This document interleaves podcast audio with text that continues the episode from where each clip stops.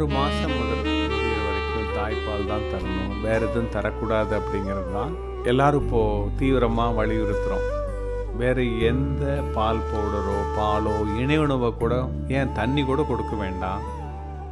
தேவைன்னா சொட்டு மருந்தல் இரும்பு சத்து மருந்து மட்டும்தான் தரணும் அப்படின்னு சொல்கிறோம் ஏன்னா இந்த ஆறு மாதத்துக்கு முன்னாடி நீங்கள் முதல்ல தண்ணி கொடுக்குறேன்னு கேட்டிங்கன்னா தண்ணி கொஞ்சம் கொடுத்தீங்கன்னா ஒன்று பால் சப்புகளுடைய ஆசை குழந்தை குறைஞ்சிரும்.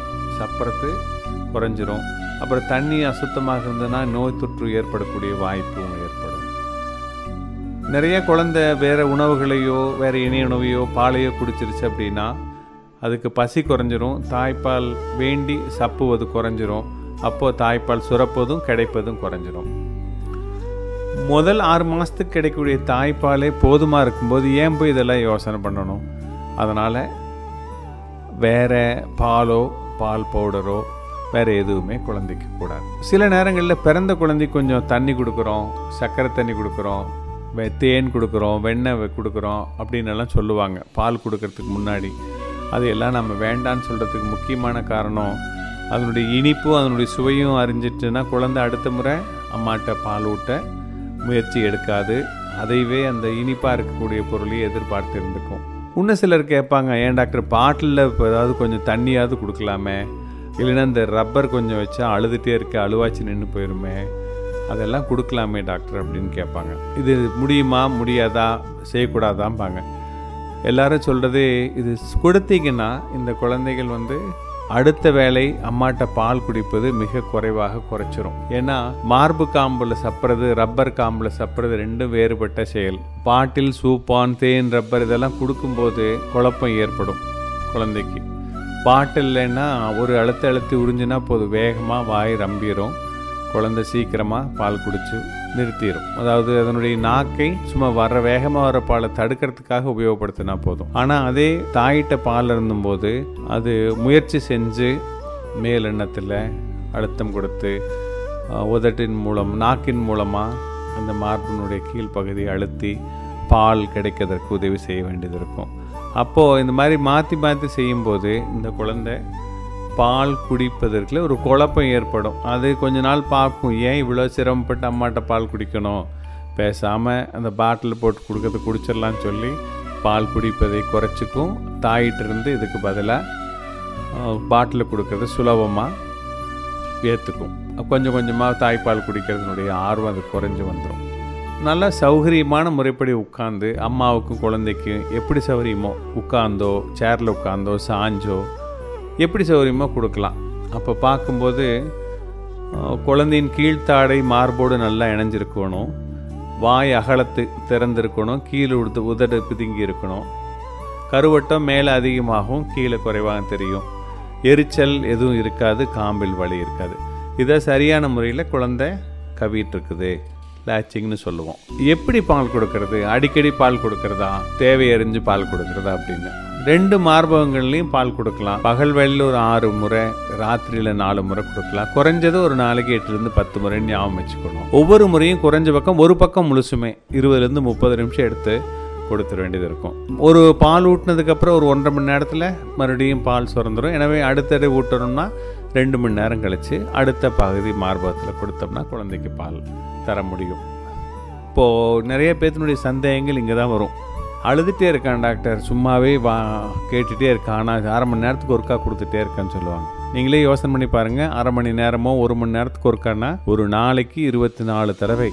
யாருனால முடியும்? ரெண்டு நாள் மூணாவது நாள் கொடுத்து தொடர்ச்சியாக கொடுத்தோம்னா வாழ்க்கையை வெறுத்து போய் துறவரம் போன்றலாமான்னு ஆகி போயிடும் தூக்கம் இருக்காது. பசியும் பயங்கர பசி ஆகும்.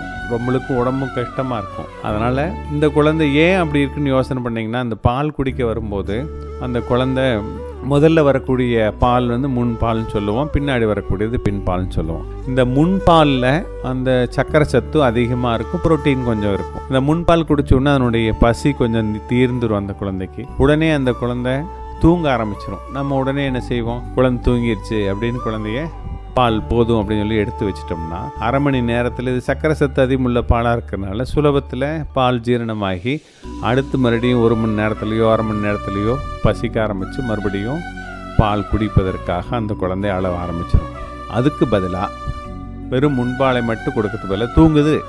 அப்போ என்ன செய்யணும்? அந்த குழந்தைக்கு காதை நிமிண்டியோ முதுகு தேய்ச்சோ காலை தேய்ச்சோ எழுப்பி விட்டு மறுபடியும் அதை தூண்டிவிட்டு பின்பாலையும் அருந்தும்படி குழந்தைக்கு தொடர்ந்து அடுத்த பதினஞ்சு இருபது நிமிஷம் தொடர்ந்து பால் கொடுக்கும்படி பால் குடிக்கும்படி செஞ்சிட்டோம்னா அந்த குழந்தை தொடர்ந்து பாலை குடிச்சதுன்னா வயிறு நம்பிக்கும். ஏன்னா பின்பாலில் கொழுப்பு சத்து மற்ற கொழுப்பு அமிலங்கள் இதெல்லாம் இருக்குது இந்த பின்பால் கிடைக்கும்போது அந்த குழந்தை நல்லா அதையும் குடிச்சிட்டு ஒரு பக்கம் மார்பகத்தில் இருக்கிற பாலை முழுசும் அருந்தியதுக்கப்புறம் அந்த குழந்தையினுடைய வயிறு நல்லா நம்பினதுக்கப்புறம் அந்த குழந்தை முக்கியமாக